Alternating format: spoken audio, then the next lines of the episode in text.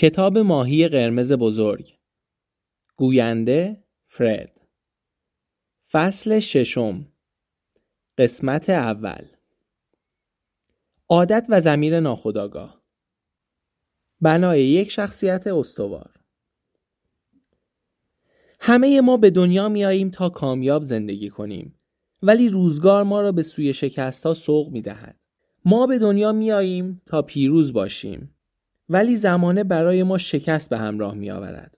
معمولا این عبارت را زیاد میشنویم که فلانی طالع بلندی دارد به خاک دست می‌زند طلا می شود یا فلانی سیاه بخت است و برعکس این تعبیر درستی از زندگی نیست اگر زندگی های موفق را بررسی کنیم بینیم که آنها در انجام هر کاری نکته متفاوت از دیگران را در نظر می گیرند. آدم های ناموفق نیز همیشه اشتباه یکسانی را در انجام کارهایشان تکرار می کنند.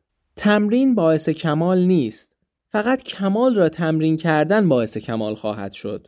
تمرین هرچه را مدام انجام دهیم دائمی می کند. بعضی آدم ها آنقدر تمرین اشتباه می کنند یا آنقدر اشتباهشان را تکرار می کنند که در آن اشتباه به کمال می رسند و از آن به بعد به صورت خودکار به تکرار اشتباه خود ادامه می دهند. حرفه‌ای ها انجام کار را آسان جلوه می دهند چرا که در مسائل بنیانی کاری که انجام می دهند مهارت فراوان به دست آوردند. به دلیل وجود همین مهارت است که انجام کار برای آنها به عادت تبدیل شده. کاشت عادت در زمین ناخودآگاه درست مثل زراعت نیازمند شخم زدن زمین، بذرفشانی، صبر و نگهداری است. عادتها خود به وجود آورنده عادتهای دیگری هستند. هدف شروع و انتخاب راه است. انگیزه چیزی است که ما را در این راه نگه می دارد و عادت چیزی است که سبب خودکار شدن و در واقع راه بلد شدن ما می شود. باورهای ما اعمالمان را سبب می شوند. اعمال ما به عادتهای ما تبدیل می شوند. عادتهای ما شخصیتمان را می سازند و شخصیت ما سرنوشتمان را رقم می زند. سرنوشت پلی است که ما به سوی باورهایمان بنا می کنیم. ما هم مثل بسیاری از جوانان موجودات پیرو عادت هستیم. عمده رفتارهای ما از روی عادت است که انجام آنها در سطح ناخودآگاه و بدون قصد خاص اتفاق می افتد. شخصیت مجموعه عادتهای ماست. اگر کسی عادتهای خوبی داشته باشد دارای شخصیت مثبت خطاب می شود و اگر کسی عادات بدی داشته باشد شخصیت منفی تلقی خواهد شد. عادتهایمان چگونه شکل می گیرند؟ آنچه در زندگی ما تکرار می شود باعث ایجاد عادت خواهد شد. تکرار امانتداری و راستگویی باعث عادت به صداقت است. همانطور که تکرار دروغ و بینظمی عادتهای منفی دیگر را سبب می شود. شکلگیری رفتار محیط و رسانه ها همه روزه مشغول حالت دادن به طرز فکر و متقابلا طرز رفتار ما هستند و از ما آدمک هایی برنامه ریزی شده می سازند برای ادامه راه سرمایهداری در حالی که این مسئولیت بر دوش ماست که رفتار خودمان را به زیور عادتهای مثبت بیاراییم چگونه رفتاری نهادینه می شود بچه فیل ها را وقتی خیلی کوچک هستند با تناب به یک تکه چوب می بندند. بچه فیل چون خود را در بند می بیند برای آزادی تقلا می کند. او ضعیف است و توان پاره کردن تناب و شکستن چوب را ندارد. پس تسلیم می شود. روزی می رسد که فیل آنقدر قوی شده که هر وقت اراده کند قادر است هر نوع میله و هر نوع زنجیری را از جا درآورد و پاره کند. ولی از بچگی اینطور بار آمده که باورش شود این قدرت را ندارد پس آرام همانجا در بند تنابی که به تکه چوبی متصل است می رفتار هر کس خداگاهانه یا ناخداگاهانه تحت این عوامل شکل می گیرد. نوع کتابی که مطالعه می کند، برنامه تلویزیونی یا فیلمی که تماشا می کند، آهنگی که گوش می دهد، دوستی که با او معاشرت می کند. هر چیز که بر زمیر ناخداگاه ما سایه انداخته باشد در آن نفوذ می کند و در رفتار ما بازتاب خواهد داشت. تلویزیون تأثیری قابل توجه چه خوب چه بد در روحیات، اخلاق، تفکرات و فرهنگ ما دارد. تلویزیون به همان اندازه که سرگرم کننده یا مطلع کننده است می تواند صدماتی جبران ناپذیر به سلیقه، معیار و فرهنگ ما به خصوص جوانان وارد کند. حتی وقتی مشغول تماشای تلویزیون نیستیم صدای تبلیغات بازرگانی نامها و آنچه از تلویزیون پخش می شود در زمیر ناخودآگاه ما دریافت خواهد شد. آیا تا به حال کسی توانسته بدون خاموش کردن تلویزیون جلوی تاثیر آن را بگیرد؟ مسلما خیر. وقتی ما به سینما می رویم در حین تماشای فیلم می خندیم یا گریه می کنیم. این اتفاق بر اثر انتقال سریع داده های بسری و شنیداری رخ می دهد. تغییر کیفیت و نوع آنها باعث تغییر برونداد احساساتی است که در پی آنها به ما دست می دهد. زمیر خداگاه و زمیر ناخداگاه زمیر خداگاه ما از توان تفکر برخوردار است که به واسطه آن می تواند هر چیزی را بپذیرد یا رد کند. ولی زمیر ناخداگاه ما همه چیز را پذیراست و هیچ رجحانی برای قبول یا رد درون داده ها ندارد. اگر ما زمیر ناخداگاهمان را در معرض افکاری مثل ترس، تردید یا نفرت قرار دهیم به صورت خودکار این افکار در زمیر ناخداگاه ما معنا می‌یابد و به حقیقت میپیوندد. زمیر ناخداگاه بانک اطلاعاتی است که قدرت آن بسیار بالاتر از توان زمیر خداگاه است. در واقع زمیر ناخداگاه را می شود به خودروی تشبیه کرد که زمیر خداگاه رانندگی آن را به عهده دارد. موتور متعلق به خودروست ولی فرمان را راننده در دست دارد. زمیر ناخداگاه می تواند به نفع ما یا به ضرر ما عمل کند. وقتی به موفقیت نمی رسیم باید آن را دوباره برنامه ریزی کنیم. زمیر ناخداگاه را همچنین می شود به باغچه تشبیه کرد. برای هیچ باغچه ای این که ما درونش چه بکاریم اهمیتی ندارد. این قانون طبیعت است. هیچ گیاهی فرقی با دیگری ندارد. ولی اگر ما درون باغچهمان بذر خوب بکاریم زیباتر خواهد شد و ثمره بهتری خواهد داد. در غیر این صورت باغچه ما پر از علف هرز، زشت و بیثمر خواهد بود. پیشتر گفته بودم که حتی اگر در باغچه بذر خوب کاشته شود باز هم نمی شود جلوی رویش علفهای حز را گرفت و باغچه ما در هر صورت به مراقبت دائم نیاز خواهد داشت. زمیر ناخودآگاه انسان هم دقیقا چنین کار کردی دارد. افکار مثبت و منفی می تواند همزمان آن را اشغال کند. شرکت های تجاری میلیون ها دلار هزینه می کنند فقط برای اینکه تبلیغاتشان برای سی ثانیه در خلال یک رویداد مهم از تلویزیون پخش شود. بدیهی است که آنها از این سرمایه گذاری هنگفت بهره برداری زیادی می کنند. ما تبلیغاتی راجع به یک شامپو، خوراکی یا خمیردندان در تلویزیون می بینیم و بعد به فروشگاه می رویم و همان محصول را می خریم. چرا که برنامه ریزی شده ایم و بر طبق آن عمل می کنیم. چگونه خودمان را برنامه ریزی کنیم؟ برای یادگیری دوچرخه سواری چهار مرحله وجود دارد. مرحله اول عدم صلاحیت زمیر ناخودآگاه نامیده می شود. مرحله ای که ما به ندانستن خود آگاه نیستیم. کودک اصلا اطلاعی از اینکه راندن دوچرخه چیست ندارد. مرحله دوم عدم صلاحیت زمیر خودآگاه نام دارد.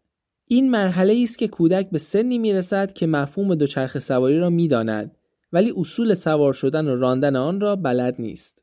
پس زمیر خداگاه او هنوز آمادگی لازم را برای این کار پیدا نکرده است. بعد کودک شروع می کند به یادگیری اینکه چگونه دوچرخه سواری کند و این مرحله صلاحیت زمیر خداگاه نامیده می شود. در این مرحله کودک هر بار که دوچرخه سواری می کند چه برای ترمز گرفتن یا به چپ و راست پیچیدن یا مهارت های اولیه دیگر فکر می کند. این باعث می شود حرکات او کند یا ناشیانه باشد.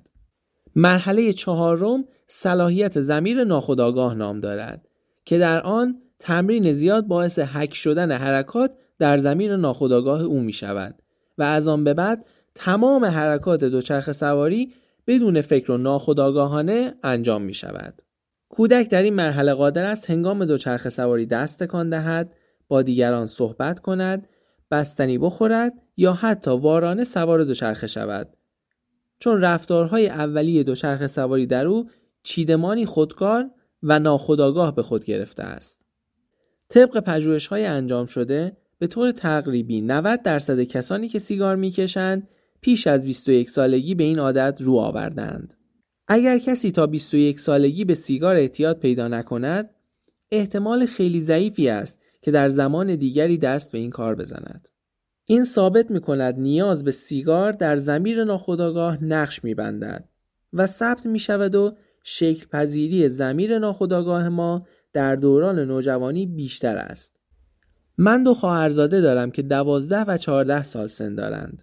آنها عاشق تنیس هستند. یک روز پدر آنها به من گفت این ورزش دارد خیلی هزینه بردار می شود.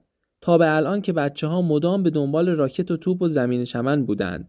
الان هم که درخواست مربی دارند. همه اینها گران است. از او پرسیدم در مقایسه با چه کاری گران است؟ آنها می توانستند تنیس بازی نکنند و کمی پول پس انداز کنند. اما از طرفی وقتی از مدرسه به خانه می آمدند با وقت و انرژی اضافهشان چه می کردند؟ پدرشان کمی فکر کرد و لبخند زد. او در ذهنش این مسئله را به خاطر آورد که سرگرم بودن بچه ها به یک کار مثبت کمتر جایی برای گرش آنها به کارهای منفی میگذرد. ما یا مثبتگراییم یا منفیگرا. نقطه وسط و زمین صفری وجود ندارد. ساخت شخصیت به عادت تبدیل می شود. اگر ما خواهان شخصیت خوشایند هستیم باید عادتهایمان را بکاویم و اصلاح کنیم. مقاومت در برابر تغییر چرا وقتی آدمها از عادتهای منفی خود آگاه و مطلع می شوند تغییر نمی کنند؟ چون از قبول مسئولیت سر باز می زنند. از طرفی ترک عادت موجب مرض است. چنین دلایلی می تواند باعث تغییر نکردن شود. بیمیلی به تغییر نداشتن نظام و روندی مشخص برای تغییر باور نداشتن به توانایی تغییر پذیری آگاه نبودن از اهمیت تغییر همه ما دو انتخاب داریم اجازه دهیم عادتهای بد در کنارمان بدوند یا آنها را جا بگذاریم و پشت سرمان را هم نگاه نکنیم عباراتی که در پی میآید از معمولی ترین بهانه ها و توجیه های آدم است که علاقه به تغییر ندارند یا از آن میترسند. یک آن کار را هم کردم اما تأثیری نداشت. دو من هیچ وقت آن کار را نمی کنم. سه از عهده آن کار بر نمی آیم.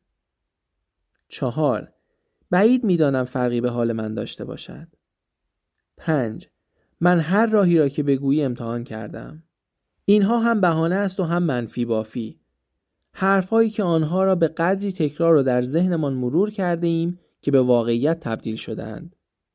مثل در سرپروراندن باورهایی چون من خستم من که ورزشکار نیستم من حافظه خوبی ندارم من در ریاضیات به هیچ جا نمی‌رسم فرض کنید در حال صحبت با کسی هستم و فراموش می‌کنم چه می‌خواستم بگویم بلا فاصله با آن فرد ابراز می‌کنم ببین اوضاع حافظم به قدری خراب است که حرف خودم را هم یادم رفته این جمله در همان لحظه در حافظه ناخودآگاه ضبط و تکرار آن باعث می شود که این فراموشی رنگی از حقیقت به خود بگیرد. اعتقاد، ایمان و تلقین های مثبتی مثل من هیچ وقت مریض نمی شوم. من هیچ وقت خسته نمی شوم. من عصبانی نیستم. من نابغه هستم. همگی مثال عکس منفی بافی هستند. وقتی کسی به چیزی چنان باور داشته باشد که همه ذهنش را فرا بگیرد دیگر برای آن شخص تفاوتی بین دنیای واقعی یا مجازی باقی نخواهد ماند و حقیقت همان چیزی است که آن فرد باورش کرده اینطور باورها و مثبتگرایی ها معمولا از تفکر ما نسبت به تصویر چیزی ساخته می شود نه کلمات و حرف و اسم آنها اگر من بگویم راجع به فیل آبی فکر نکنید اولین تصویری که به ذهن شما خطور می کند چیست؟ فیل آبی اگر بگویم مادر چه چیزی در ذهن شما نقش میبندد؟ چهره مادرتان آیا حروف کلمه مادر را هجی کرده اید؟ معلوم است که نه. وقتی ما راجع به کلمه منفی فکر می کنیم تصویر آن کلمه است که ذهن ما را مشغول و محصور می کند. چون ذهن ما توانایی تمیز دادن تجربه حقیقی از رویا را ندارد. مثلا در ذهن پدر و مادری که انتظار دارند فرزندشان رأس ساعت چهار بعد از ظهر به خانه برگردد هنگامی که ساعت هشت شب می شود و فرزند آنها هنوز به خانه برنگشته این تصویر پررنگ می شود اگر تصادف کرده باشد اگر او را دزدیده باشند اگر اتفاقی برایش افتاده باشد و غیره و تصویر این جملات باعث نگرانی و تشویش خاطر آنها خواهد شد. شاید واقعیت این باشد که فرزند آنها هم در مهمانی یا مکان دیگری با دوستانش مشغول تفریح باشد. ولی اگر واقعا اتفاقی برای فرزند افتاده باشد چه؟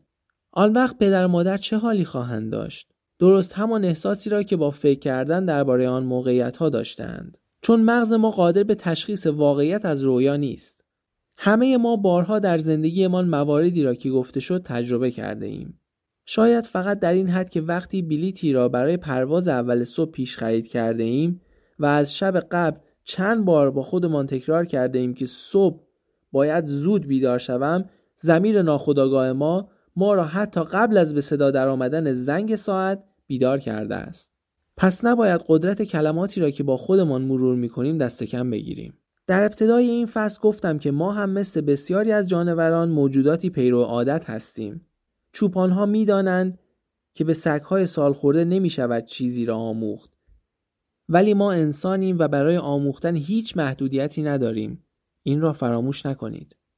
تجسم به اتاق بچگی همه های موفق که سری بزنید خواهید دید که آنها عکس یا پوستری را در مورد موضوعی که الان در آن با موفقیت رسیدهاند به دیوار اتاقشان زده بودند تصویر کسی را که می‌خواستند مثل او باشند و الان هستند. آرزویی که داشتند و حالا تحقق یافته. یا حتی فقط در این حد که تصویر محلی که قصد دیدنش را داشتند و سرانجام دیدند.